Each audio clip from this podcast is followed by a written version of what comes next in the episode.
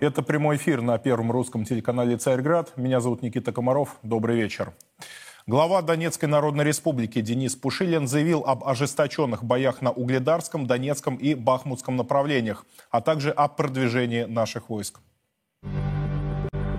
Российские силы достигли некоторых успехов в направлении Северска, что стратегически важно для освобождения Красного Лимана. По Марьинке поступают тоже хорошие сигналы. Освобождается юго-западная часть там, где противник держится. Перемололи достаточное количество, но ВСУ перебрасывают резервы, ровно как и перебрасывают резервы на угледарское направление, в сам Угледар. Сегодня же в ходе селекторного совещания с руководящим составом Вооруженных сил России министр обороны Сергей Шойгу кратко подвел фронтовые результаты января. Группировки российских войск продолжают перемалывать все поставляемые Киеву вооружения и технику, как на маршрутах его доставки, так и на боевых позициях. Несмотря на беспрецедентную военную помощь со стороны западных стран, противник несет значительные потери – только за первый месяц текущего года они составили более 6 тысяч 500 военнослужащих, 26 самолетов, 7 вертолетов, 208 беспилотных летательных аппаратов, 341 танк и другие боевые бронированные машины, 40 боевых машин и активных систем залпового огня.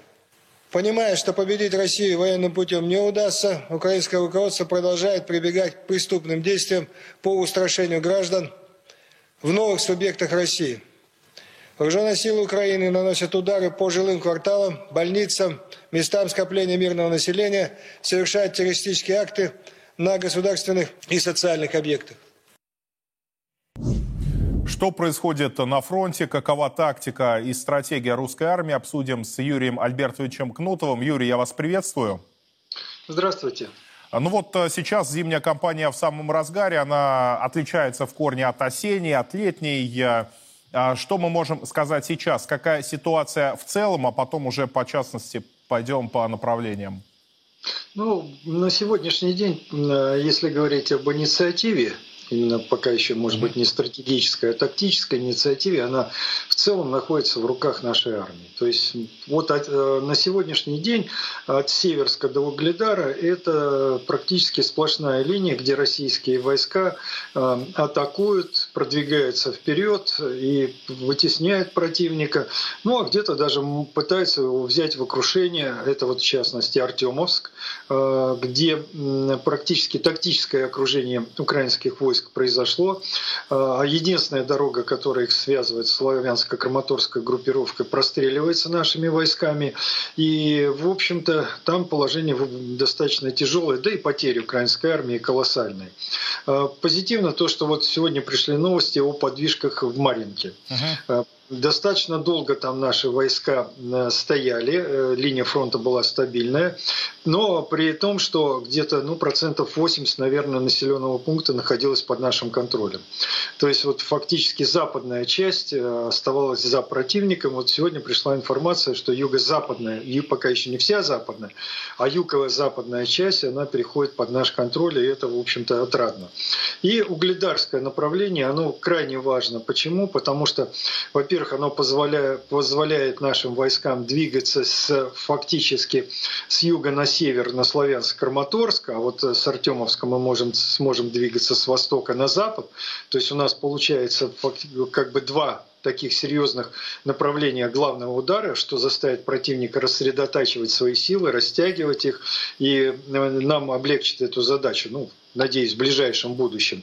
И кроме того, Угледар позволяет держать э, левый фланг запорожской украинской группировки под э, угрозой э, атаки. В том случае, если украинская армия попытается атаковать на этом направлении, а заявлений было со стороны киевского режима очень много, то Угледар нам поможет вот как раз эти попытки фактически нивелировать. Uh-huh. Ну и как раз вот в запорожском направлении, благодаря тому, что мы смогли взять первую линию укреплений, это где-то продвинулись на 7-8 километров в целом, удалось, нам, у нас появилась возможность э, срывать попытки сосредоточения украинских войск для э, прорыва в направлении Мелитополя и Бердянска. И таким образом мы нейтрализовали общем-то, достаточно неприятную ситуацию на этом участке фронта. Ну, а сами сейчас достаточно активно ведем бои вот из-за Артемовск, соответственно, и вот сейчас уже идут и бои в направлении Северска, вот как раз с юга на север идет продвижение войск, и оно успешное. Вот на, на что хотелось бы обратить внимание, с линии фронта приходит очень много большое количество информации о том, что противник э, фактически ведет переговоры на арабском, на польском, на каких угодно языках, только не на украинском. Это говорит о том, что наемники используются либо регулярная польская армия, которая под видом ЧВК находится на территории Украины и участвует в боевых действиях, то есть сами вооруженные силы Украины истощены в прямом смысле слова. Да, цифра там большая приводится, на сегодняшний день почти 740 тысяч человек, но большинство из них это отряды территориальной обороны. Это не кадровые военные. Кадровых военных осталось очень много. На весну, Киев... я помню, у них миллион было после да, проведения поэтому первых волн мобилизации. Да, какие они ставят, поэтому они хватают всех подряд для того, чтобы использовать этих людей как пушечное мясо. То есть вот вначале бросают вот, вот тех, кто не подготовлен, не обучен, э, не способен воевать. Мы тратим на них ресурсы, снаряды, силы. Где-то военнослужащие не имеют возможность наши отдохнуть. И вот так они нас изматывают в течение нескольких дней, а потом уже запускают в атаку подготовленные войска. Ну и самое главное, что вот эти вот бедные, я бы даже так назвал, несчастные военнослужащие, которых просто поймали на улице и тут же отправили на фронт, вот чтобы они не разбегались, есть информация, что специально им выдают дают психотропные средства, которые позволяют э, сутки двое, либо иногда даже трое находиться вот в таком приподнятом эмоциональном состоянии, не бояться огня, идти, э, что называется, на пулеметы, вести бой без отдыха и без сна. Ну а потом, что с ними будет, это уже киевский режим мало беспокоит. Юрий Альбертович, ну вот смотрите, мы видим наше, скажем так, тактическое наступление, наступательные действия сразу на нескольких направлениях. Это Бахмут-Артемовск, это уже в направлении Северска, Угледар, Маринка, а, Запорожское направление. Вот недавно буквально активизировалось наступление от Кременной в сторону Торского, а, Емполовки. Под Купинском тоже определенно есть подвижки. То есть э, практически везде, но опять тактически. Что это значит? Это мы прощупываем оборону, а, выявляя а, более слабый участок, чтобы там потом организовать что-то большее. Либо мы растягиваем силы, а, работаем на истощение ресурса противника. Вот э, как везде есть, но небольшое. Ну, я с вами согласен, что было большое, нужно, конечно, сосредоточить очень да. значительное количество наших сил и нанести такой удар. Но даже если мы это сейчас сделаем, мы можем оказаться в сложной ситуации, ведь на март месяц все-таки э, киевский режим обязан просто подготовить наступление, причем стратегическое, иначе Запад э, ну, того же самого Зеленского тут же сменит на другого человека, более исполнительного, и в киевский режим марионеточный он анонсировал это наступление, и отказаться от него он не может. Э, поэтому мы знаем, что, э, во-первых, готовится танковый кулак, и потихонечку танки эти начинают идти уже в сторону Украины. Э, готовят экипажи, хотя их уже давно начали обучать. Это сейчас только нам объявляет о том, что вот они якобы поехали. Реально они их уже учат, mm-hmm. так же, как и летчиков. Кроме того, обучаются военнослужащие на базах НАТО и в Великобритании, и в других, и в Германии, и в Польше, и в других странах. То, то есть кулак готовится. Вот если э, мы поэтому э, действуем достаточно, на мой взгляд, осторожно, вот исходя из этих позиций, того, что наша задача сейчас максимально вытеснить противника и занять наиболее удобные, э, скажем, такие места для обороны. Для того, чтобы когда вот те резервы, которые будут собраны, они однозначно будут собраны киевским режимом, пойдут э, в прорыв на том или ином направлении, мы могли бы их измотать, обескровить, а потом уже самим переходить в наступление. Ну, то, то есть, есть мы продолжаем достаточно... вот э, от обороны действовать, та тактика, которая мы стратегия Суровикина мы... была из, внедрена осенью после отступления из Харьковской области, она как бы продолжает действовать, но при этом как, как-то видоизменен, Я бы назвал бы это я бы это назвал даже не обороной. Вот на ряде участков, вот где-то, допустим, вот, э, соответственно, Краснолиманское угу. направление, Купинск, теперь ну, отчасти, наверное, даже в какой-то степени Донецкая, в какой-то степени. Это активная оборона. То есть мы отбиваем атаки переходим в контрнаступление. А на остальных участках это реальное наступление, но оно не строится на прорыве и окружении противника, потому что для этого нужно ну, значительно больше сил, чем мы сейчас сосредоточили на этих направлениях. А мы в основном занимаемся вытеснением. Наша задача вытеснить противника с Донбасса. Почему? Потому что дальше пойдут степи. И, собственно говоря, там держаться некуда. Там угу. вооруженным формированием Украины придется отходить сразу в города крупные, такие как Днепропетровск, Запорожье, и, соответственно, и цепляться. Вот, э, а дальше у них за спиной, за спиной Днепр. И поэтому вот основная цель наших действий, которые сейчас с минимальными потерями, вытеснить противника именно за территорию Донбасса. Сделать это крайне тяжело в силу того, что это городская застройка. И там каждый, ну, что называется, разбитый дом – это уже крепость. Я уже не говорю там о каких-то серьезных укреплениях. Но в любом случае, вот то, что инициатива остается за нами, это крайне позитивно. И о, крайне важный момент, то, что мы продолжаем работать по тылам. Мы сейчас на это не обращаем внимания, но по тылам работа ведется активнейшая, очень успешная, интенсивная. И я просто уверен, что почему вот киевский режим сейчас поставил задачу именно вот наступления весна-лето. На следующий год у них не будет сил даже к зиме следующей, у них просто не останется ресурсов для того, чтобы такое наступление осуществлять, несмотря какая бы ни была бы натовская помощь. Человеческие ресурсы. Мобилизационного ресурса, да. Я да, с вами согласен. Вот сейчас мы видим, как тоже э, истощается крах. активно. Просто у государства будет крах. Спасибо вам большое. Юрий Альбертович Кнутов был у нас в эфире. Мы продолжаем э, обсуждать э, самые актуальные события в этом и в прошлом году. Так, киевский режим в последние недели и месяцы сотрясают коррупционный скандал, отставки, перестановки. Некоторое время назад были уволены заместитель офиса президента Украины Кирилл Тимошенко, заместитель обороны Вячеслав Шаповалов. Имелись перестановки в руководстве региональными администрациями, а также вот анонсирован анонсирована смена министра обороны Украины Алексея Резникова на нынешнего главу, главу ГУР Кирилла Буданова. Но официально это пока что не утверждено. И вот э, говорили, что э, там вчера либо сегодня Верховная Рада утвердит э, данное изменение, но не произошло пока что. Будем обсуждать эту тему, что там происходит, как на нас это скажется. Михаил Павлив ко мне присоединяется. Михаил, вас приветствую. Добрый день. Вот, э, казалось, э, Украина всегда постоянные скандалы, перестановки, интриги разные, но сейчас в военное время все-таки они должны по логике как-то консолидироваться, во всяком случае не выносить, что называется, ссоры из СБ. Если есть какие-то конфликты, то их внутри себя решать. Сейчас мы видим, что они там потерпели сколько, полгода, 9 месяцев, и вновь все началось заново. Что действительно там происходит, нам на это вообще нужно обращать внимание. Это их как-то ослабляет, раскачивает изнутри или нет, они в таком состоянии уже привыкли 30 лет жить?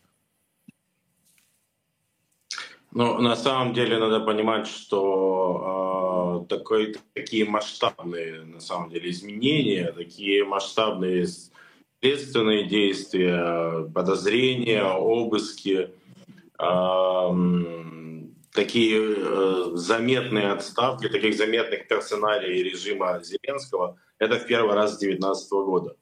А, уходили Кабмины, а, ну, уходили, что называется, штатно и ожидаемо, а сейчас как бы ситуация, конечно же, конечно же, ну, нетривиальная совершенно. И началась в своем развитии с середины января, когда uh-huh. Киев сначала неофициально, как это, скажем так, не было анонсировано, посетил глава ЦРУ Соединенных Штатов Америки, соответственно. А, чуть позднее прозвучали комментарии о том, что он а, был в Киеве по вопросам а, поддержки и развития ленд-лиза и поддержки Украины на театре военных действий. Но по факту сейчас мы уже понимаем, что речь шла об ультиматуме. Касался он коррупционных схем в Министерстве обороны, а, э, ВСУ, э, касался он коррупционных схем э, в Укроборонпроме. а, и касался он конкретных персоналей. Кирилла Тимошенко и Андрея Ермака, еще целого ряда, э, что называется, персонажей, в том числе одиозных Коломойского, Авакова. Ну, и... то есть эта инициатива по данным а... перестановкам идет извне. Это не они там э, друг с другом переругались в очередной Я раз, а именно давление идет. Угу. Это э, Соединенные Штаты, это очевидная история, она развивается. Был уволен зам главы министра обороны. Речь о том, что все-таки американцы требуют убрать Резникова. Его пытаются переставить, но украинские, скажем так, представители украинской власти делают вид, что э, притормозился. Просто на самом деле американцы не хотят, чтобы Резников занимал просто другую должность в правительстве. Они хотят, чтобы он просто ушел. Вот. А они э, ослабляют э, режим личной власти Зеленского, они ослабляют э, британское присутствие власти Украины, которое начинается с Андрея Ермака, главы офиса президента, и всех его аффилированных лиц. И они возвращают себе полный контроль над Украиной для того, чтобы эффективнее реализовывать свои цели и задачи, которые у них связаны с Украиной. Так, а для нас это что значит? Это позитивные или негативные изменения или без разницы? А, я бы назвал это скорее а, негативными изменениями, потому что любое упорядочение у противника — это плохо. Вот. Ежели до сих пор как бы там было двоевластие, британские агенты, извините, американские агенты, а, разные схемы а, банального, очень масштабного воровства на поставках вооружений, поставках финансовых, ну, экипировки, сейчас нелетального оружия. Пытаются, пытаются в порядок, это, безусловно, хуже для нас. Как бы. я, я не уверен, что у них получится, на самом деле. Собственно, я знаю, что у них не получится, но а, как бы, понятна их мотивация. Я вас понял. Спасибо большое за данный э, комментарий. Посмотрим, чем э, закончится вся эта история. Уйдет их министр обороны не уйдет. Но нынешний, конечно, проворовался э, конкретно. Сложно оценить э, объем, сложно оценить, сколько не дошло действительно до фронта. Но раз даже американцы этим заинтересовались, значит, цифры весьма существенные. Для нас, конечно, плюс. И может быть, даже пожелаем ему остаться на своей должности. Теперь же перейдем к экономике. Так, Минфин отчитался об исполнении бюджета за январь и он стал рекордным по объему дефицита государственной казны, который составил 1 триллион 760 миллиардов рублей. Прошу обратить особое внимание на эту цифру. Триллион 760 миллиардов. Особый, особый провал наблюдается в нефтегазовых доходах бюджета, которые составили всего лишь 426 миллиардов, сократившись практически вдвое по сравнению с январем 2022 года. По ненефтегазовым это минус 28% или 931 а, миллиард рублей. А вот расходы выросли практически на 60%, составив 3 триллиона 117 миллиардов рублей. В общем, а, ситуация не самая приятная, мягко говоря, но действительно ли она критическая, действительно ли это катастрофа, обсудим сейчас. Алексей Зубец ко мне присоединяется. Алексей, добрый вечер. Добрый день. А, ну вот а, сначала давайте посмотрим по доходам. Обратим внимание на не нефтегазовые. С нефтегазовыми, в принципе, там все понятно. Мы в предыдущих программах эту тему не раз разбирались, связанную с определением а, настоящих котировок на нефть Юралс. А вот по не нефтегазовым почему такой провал практически 30%? Смотрите, январь нетипичный месяц, в течение которого, понятное дело, там первую треть месяца никто не работает, две трети месяца народ начинает работать, но январь по определению не показательный. Вот данные за февраль и а, показатели по нефтегазовым и не нефтегазовым доходам, они будут гораздо более интересными и покажут судьбу бюджета. В любом случае, действительно, ситуация по январю тяжелая. Я бы сказал, ну, если не критическая, то близко к этому – и э, назревают большие неприятности, потому что если такая ситуация продлится, если выяснится, что российский бизнес действительно резко просел, а есть ну, основания считать, что он действительно просел, потому что потребительская активность на рынке снизилась на 20-30% по разным mm-hmm. позициям. То есть готовность приобретать людей, товары и услуги. Так вот, если эта готовность э, останется на низком уровне, то действительно у нас большие проблемы. Насколько они велики, мы посмотрим а, ну, в феврале. Да? Давайте дождемся февраля. Если говорить, например, о рынке недвижимости, ну, который индикатор остальной активности, то здесь в январе, опять же, в феврале началось какое-то оживление.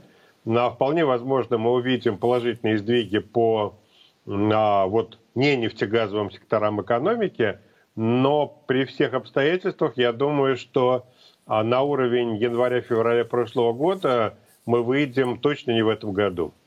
Алексей, ну вот вы сказали то, что просела а, активность экономическая, но если смотреть э, цифры по ВВП, скажем, даже отраслевые по промышленности, то там, в принципе, не все так э, плохо.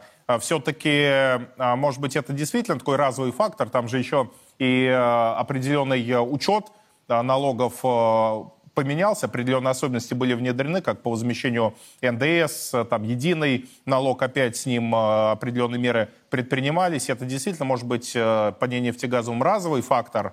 Э, и посмотрим дальше, что будет. Ну, я с вами полностью согласен. Действительно, надо смотреть, что у нас будет дальше. Февраль-март будут показательными. Но, смотрите, наша экономика состоит из двух частей. У нас есть а, гражданская экономика, и там довольно серьезная просадка вниз, и экономика чрезвычайных расходов и, ну, скажем так, военная, так грубо говоря, в кавычках, хотя она далеко не вся военная. Вот там, понятное дело, рост. В гражданской экономике просадка, если бы не было вот чрезвычайных расходов, которые мы видели там в прошедшем году, то просадка была бы не 2% по экономике в целом, а 4,5%. А вот, то есть вот эту э, дельту, там 2,5% удалось добрать до, через, за счет чрезвычайных расходов. Но на этот год, на начавшийся, непонятно, в какой степени чрезвычайные расходы бюджета смогут компенсировать просадку гражданской экономики. К сожалению, вот если брать ну, те показатели, которые доступны сейчас, и проецировать их вперед – ну, в общем, если честно, то пока ничего хорошего вот мы в наших моделях не видим. Uh-huh. А, и без вот серьезной поддержки в виде чрезвычайных государственных расходов, без чрезвычайных а, дополнительных вливаний в экономику, боюсь, что ну, в ноль мы не выйдем. Боюсь, что мы увидим минус. Ну да, с этими чрезвычайными расходами их как-то найти нужно, откуда взять деньги. С ними, как э, мы сейчас проанализировали, имеются большие проблемы. А вот э, расходная часть плюс 60% к январю 2022 года, это за чем можно обосновать? Все-таки спецоперация понятна. А, но плюс 60% это какие-то совсем заоблачные цифры, там 3,2 а, триллиона, соответственно, вместо 1,8 год назад. Смотрите, у нас огромное количество расходов дополнительных. Ну, есть, э, собственно, зарплаты военных, есть, э, к сожалению, расходы компенсации э, семьям погибших солдат. И это плохие вещи, плохие расходы, да, но их тоже надо делать. У нас есть необходимость быстрого роста производства – набора персонала. У нас есть затраты, связанные с экстренными структурными проектами, новыми проектами. И, в общем, все это в сумме вылетает в очень серьезные расходы. И здесь вы совершенно правы, надо понять, в какой степени эти расходы сохранятся дальше. Да? Если выяснится, что действительно мы получим каждый год, каждый месяц, извините, такие, в общем, чрезвычайные, да, сверхвысокие расходы, то тогда ни о каком дефиците там в 2% ВВП, ну, точно речь не идет. Речь идет там о дефиците там, в 3-5%. То есть э, дефицит, ну, я об этом говорил, кстати, давно, что дефицит 3 э, триллиона – это, ну, скажем так, скажем так, стартовая цифра, минимальная оценка, а в реальности, с учетом всех дополнительных статей расходов, мы по году хорошо, если выйдем на 5, не больше. Может ли а, столь а, быстрый рост расходов в начале года связан с а, опережающим финансированием программ, проектов, то есть те, которые ранее к весне, дай бог, доходили, теперь их решили выделить заранее, чтобы все проекты реализовывались максимально быстрыми темпами? Ну да, мы помним совещание, где председатель президент Путин, и как он там разносил своих чиновников за то, что те не создали программы действия для оборонных предприятий, у них нет ни денег, ни бюджетов, ни, ни планов развития. Действительно, есть какое-то финансирование, но я бы не сказал, что, ну, как правило, да, если брать практику действий правительства, но в январе деньги не приходят. То есть э, хорошо, если они придут там февраль-март, вот по программам, которые там а, будут на год растянуты, да, но январские расходы это не расходы, не авансы, да, по программам, которые будут осуществляться в течение года. Это говорит о том, что это действительно чрезвычайно экстренные расходы, и есть ну, достаточно высокая вероятность того, что эти расходы сохранятся и в течение года, учитывая ту ситуацию, в которой мы сейчас находимся, и с военной точки зрения, и с гражданской. Поэтому, ну, с одной стороны, да, это плохо, но с другой стороны, наконец наша экономика увидела реальные деньги. Это тот самый случай, когда там петух клюнул, и мужик начал креститься. Потому что если, ну, было бы лучше, если бы, конечно, эти деньги там попали в экономику там не в связи с чрезвычайными расходами, не в связи с конфликтом военным, а просто, как, как правило, для стимулирования экономики. Но лучше так, чем никак вообще. Ну а деньги для любой экономики это всегда плюс, это допинг. Так что надеюсь, что наша экономика будет развиваться. Безусловно, особенно учитывая тот факт, как э, растет денежная масса. И последний вопрос. Центробанк здесь может как-то помочь э, бюджету? Ну, самое простое, это, наверное, напечатать. Э, если с этой точки зрения смотреть, ведомство Набиульной все-таки спасет ситуацию, если она совсем критической будет? Ну, смотрите, Набиулина будет делать, что ей прикажут. Если ей прикажут спасать, и нужны экстренные напечатанные деньги, она это сделает. Но надо, не надо превышать степень самостоятельности Набиулиной. В рамках нормальной, как бы, а, не чрезвычайной экономики действительно у нее достаточно высокая степень свободы. На сегодня в нынешних условиях этой чрезвычайной степени свободы уже нет. И если будет надо, да, действительно напечатают и дадут в экономику. Но пока, насколько я знаю, вот такой чрезвычайной потребности в напечатании денег пока нет. Пока есть возможность занимать, пока есть резервы. Мы знаем, что Минфин принял решение о финансировании бюджета за счет продажи резервов юаней. Да. Ну вот, по крайней мере, это в январе. Насколько хватит... В феврале резервов? тоже теперь это будет, они 160 э, миллиардов выкатили, хотят на эту сумму юаней и золото продать. Ну да, слава богу, если есть такие возможности, насколько хватит этих резервов, не очень понятно. Поэтому, Там 6 триллионов будет... ликвидная часть, Силуанов как раз вчера говорил. Ну, наверное, да, тогда может хватить. А посмотрим в любом случае, но я это к тому, что сегодня в печатании денег пока нет нужды. Угу. Ну а если будет нужда в деньгах, вполне возможно повышение ставки, что не очень хорошо для экономики.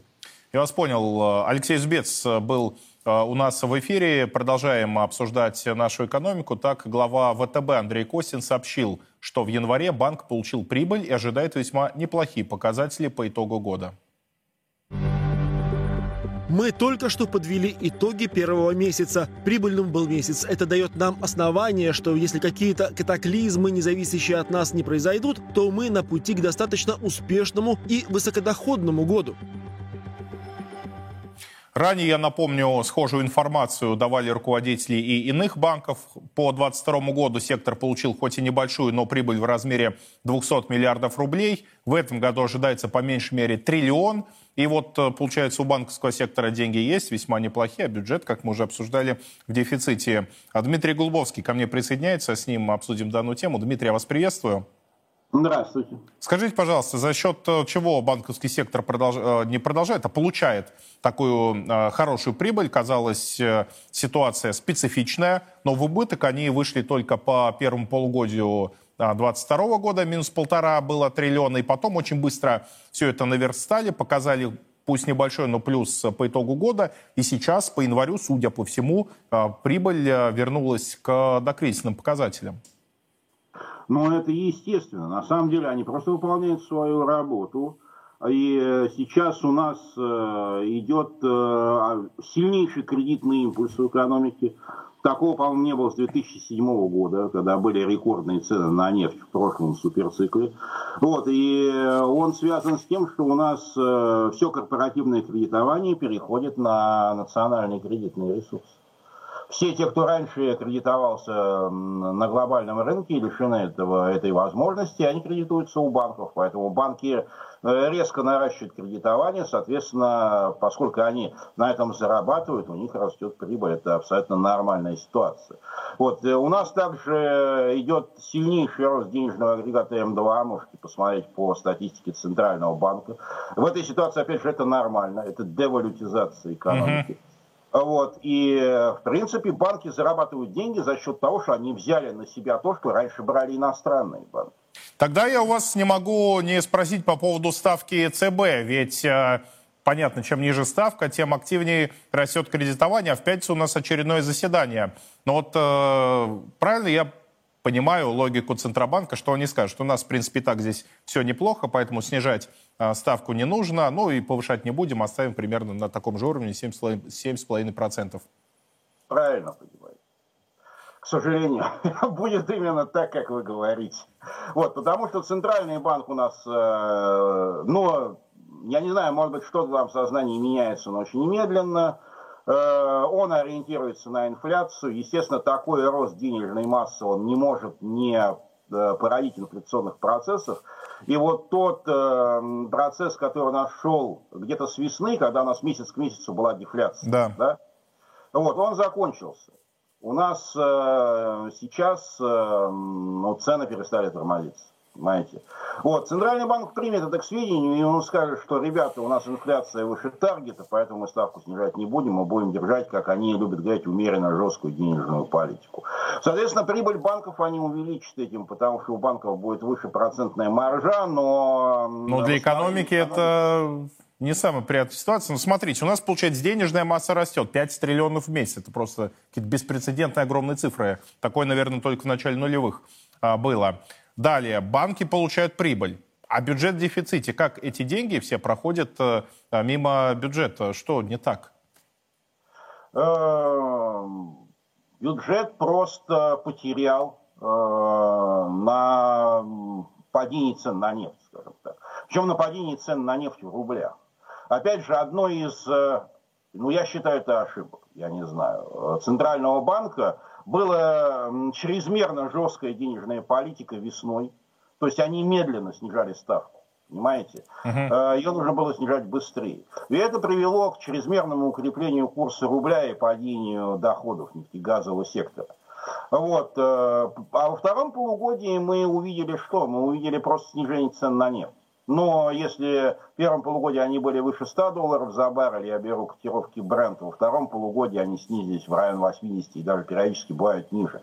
Вот, нефть Юрлс, она торгуется еще и со скидкой. Но, правда, не везде, не на всех рынках. Да, это зависит от конкретно э, того, насколько логистика. Но, к сожалению, как мы в предыдущих программах разбирали, Минфин ориентируется на то, какая цена в европейских портах, э, какую информацию дает британское агентство Argus, а там 49,5 долларов вместо э, 62-60 63, по которой нефть идет э, в Индию. Это мимо бюджета сотни миллиардов рублей в месяц пролетает. Но это вообще просто какая-то ситуация. Вот посмеяться у хочется, если сведения, бы... У меня есть сведения, что часть э, нефти продается вообще и по 80. Российский. Ну да, да, это сокол э, так, сорт э, сахалинской нефти вот, и, а, и ВСТО, а, который по трубе в Китай идет. А это не учитывается, понимаете, никем. Да, поэтому в регулировании некое несовершенство, скажем мягко. Вот налоговой политике наблюдается некое несовершенство. Вот, и все это приводит к решениям не лучшим. Когда бюджет остается без денег. Ну да, это Но, бардак. Да, скажем так, он получает гораздо меньше, чем э, мог бы получать. В этой ситуации что делать Минфину? Минфину нужно продавать валюту, он это делает. Я не против этой меры, кстати говоря, абсолютно. Я считал и считаю, что у нас эти ЗВР, они избыточные. Вот. Но опять же это приводит к чему? Это приводит к тому, что у нас рубль остается дороговат, на самом деле, для той конъюнктуры, которая есть. Тот же Белоусов говорил, что хорошо бы иметь курс 75. В бюджете на этот год, кстати, заложен курс 72, а у нас 68-70 э. Вот, то есть здесь Еще тоже... я вам скажу, к чему приводит такая политика по продаже валюты. В 2022 году из Фонда национального благосостояния активно шли инвестиции в реальный сектор экономики, прямые инвестиции на крупнейшие проекты, которые вот такими локомотивами являются для всей экономики. Построишь БАМ, у тебя сразу э, второй БАМ, да, проложишь, у тебя сразу к ВВП это плюс несколько триллионов. Э, построишь там дорогу Москва-Казань, э, к ВВП опять несколько триллионов, это бюджетные налоги. А получается так, что деньги Фонда национального благосостояния теперь будут использоваться не, по, не для прямых инвестиций, как они должны быть, о чем мы до 2022 года постоянно говорили это, анализировали, ругали правительство за то, что копят кубышку, но вот наконец-то они начали поступать в экономику. И сейчас раз, и они для финансирования все-таки бюджетного дефицита применяются. Вот это не очень хорошая ситуация, мягко говоря не очень хорошая ситуация. Вообще, по-хорошему, надо бы это дело отрегулировать, ну, изменив налогообложение, может быть, корпоративного сектора, посмотрев на прибыли сырьевых экспортеров, которые реально у них будут в первом квартале. А я, кстати, даже глядя на динамику акций Роснефти в последние дни, я чувствую, что они будут очень хорошими. Понимаете? А... Это очень простой индикатор. Дмитрий, смотрите, мы видели, как э, повышается, э, повышаются налоги на нефтегазовый сектор в том году, на экспортеров, на угольщиков, на производителей удобрений. И вот возвращаясь к банкам, у них прогнозируют как минимум более 1 триллиона рублей прибыли по этому году, а скорее всего будет полтора-два э, на уровне там, какого-нибудь 20-го. Может быть, здесь тоже государству ввести налог на прибыль банковского сектора – повысить его. Деньги, как мы видим, есть. В бюджете дефицит. По-моему, это логичная мера была бы. Ну, можно изъять какие-то высокие доходы у госбанков, наверное, да. Вот. Но здесь все-таки надо иметь в виду, что ситуация прошлого года им пробила дыры в капитале. И здесь нужно действовать аккуратно, мне кажется, и выборочно. То есть я вот так не готов сразу сказать, что ко всем нужно подходить с одной гребенкой, на всех вводить налог.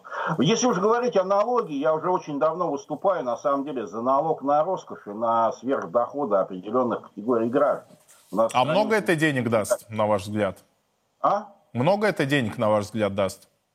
Но, по крайней мере, это начнет решать проблему. Это будет движение в правильном направлении. Понимаете?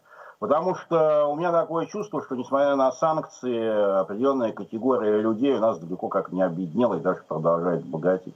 Вот при том, что реальные располагаемые доходы граждан падают. Я считаю, что неравенство надо выравнивать, и э, так или иначе бюджетные расходы должны остаться на высоком уровне. По двум причинам. Первое, у нас э, оборонные расходы большие, они будут сохраняться большими, мы не можем себе позволить их сократить. Uh-huh. Второе, мы не можем себе позволить сократить социальную поддержку граждан в тех условиях, в которых сейчас есть. Поэтому... Ну и третье, мы не можем, не правительство не может не вкладывать в экономику, потому что колоссальные да, задачи да. стоят, если не развивать э, практически все отрасли, то в течение 5-7 лет будет э, просто такое отставание от того же э, Запада, мы в шестой технологический уклад не э, перепрыгнем. Скорее, я бы здесь ориентировался на Китай, а не на Запад уже. У Запада, кстати говоря, будут очень большие проблемы. Э, ну, в связи с той ситуацией, которую он создал, резкого удорожания логистики, сырья и так далее, я думаю, что у Китая здесь получит mm-hmm. очень большой спор. Но это так, ремарка. Вот, поэтому, вот, возвращаясь к ситуации с бюджетным дефицитом, нужно искать, где в экономике есть жир. Вот проводя грубую физиологическую аналогию. И, грубо говоря, его сжигать. Если у кого-то есть какие-то, ну, неоправданно высокие доходы, нужно... Э, Их чтобы, изымать. Ну, и да, спасибо, Дмитрий. И давайте к последней теме на сегодня перейдем. А, так, финансовые власти обсуждают вопрос стабилизации курса рубля, дабы избежать его волатильности. По данным газеты «Ведомости», соответствующий вопрос активно прорабатывался между правительством и Центробанком в декабре. А в январе на совещании по экономическим вопросам его затронул глава Минэкономразвития Максим Решетников. Ранее, я напомню, данная проблема практически не поднималась. И в правительстве, и в Центробанке были убеждены, что идеальным вариантом является свободно плавающий курс. А государственные, а государственные структуры, если и должны вмешиваться в ситуацию, то исключительно при форс-мажорных обстоятельствах. Ко мне присоединяется Дмитрий Любомудров. Дмитрий, я вас приветствую. Здравствуйте. Давайте вот э, кратко, у нас пару минут буквально до конца эфира осталось. Э, курс национальной валюты, учитывая все обстоятельства, учитывая то, что сейчас происходит, происходило в 2022 году, происходит сейчас просто структурное изменение в экономике, все-таки, может быть, пора перейти не к свободно плавающему курсу, а к контролируемому хотя бы в определенном коридоре, в определенном диапазоне. Разумеется, курс должен быть контролируемый. И если он плавающий, то в узком диапазоне. И самое главное здесь – это соблюдать стабильность, чтобы и экспортеры, и импортеры могли планировать свою деятельность, чтобы все предприятия могли, могли планировать э, должное исполнение экспортных и импортных контрактов. Но для этого наш центральный банк не делает ровно ничего, и это похоже на саботаж. Он намеренно отказался от инструментов, которые есть у него в распоряжении. У него есть контроль валют, продажи, обязательной продажи валютной выручки. У него есть инструменты возврата выручки валютной в страну. Э, наш центральный банк, по сути, банкрот, поскольку он у себя на балансе не отражает э, то, э, так сказать, те украденные активы, те валютные резервы, которые он по всем правилам, по всем нормам банковского регулирования и пруденциального надзора должен был бы перевести в категорию плохих активов, uh-huh. создавать на них резервы. Э, создавать дополнительный капитал, а получается так, что весь его резервный капитал должен быть сейчас списан в погашение тех убытков, в которых он же самый виноват. И если он э, э, по своему недомыслию, а может быть даже и по преступной халатности, лишился капитала, э, то любой банк при этом ликвидируется. Туда назначается ликвидационная комиссия. Э, и проводится уголовное расследование против руководства этого банка нерадивого. Э, а ведь наш центральный банк, чтобы выполнять функции регулятора, тем более для такой важной функции, как э, курс национальной валюты, он обязан обладать резервами. А где, спрашивается, у него эти резервы? Он их подарил нашим врагам. А заморозили, он... да. Полностью присоединяюсь к вашим тезисам и надеюсь, что наконец-то у нас Э, правительство и Центробанк выработают согласованную политику по стабилизации курса, чтобы не было сначала 80, потом 120, потом 50, сейчас 70. Но это полный бардак, экономика так работать не может. Спасибо вам большое. Дмитрий Любомудров был у нас а, в эфире. На этом а, я с вами а, прощаюсь. Это программа «Царьград. Главное». Увидимся завтра в 18 часов на первом русском телеканале «Царьград». До свидания.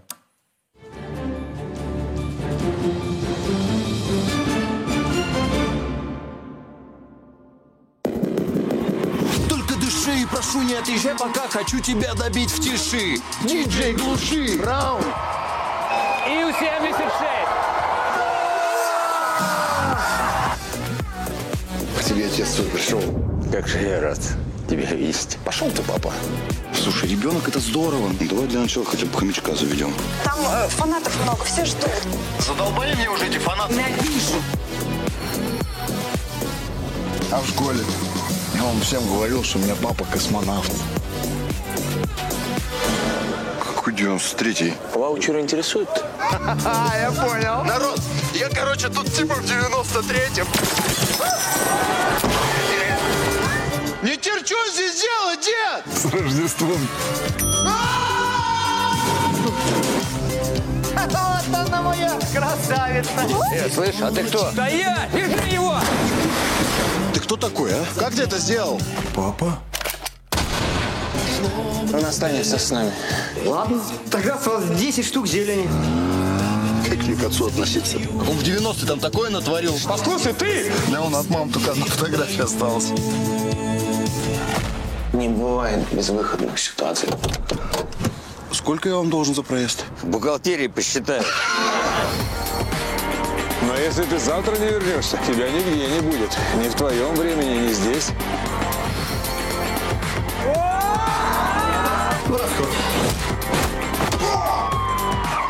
Выпустите меня отсюда, мне сегодня уехать надо! Папа, прости меня за все. А ты сходи пока на Терминатор второй. Ты вот еще раз видел. Где? Я думал, мы его первые показывал. Где, где? На торренты где? А торренты это где? Тут недалеко.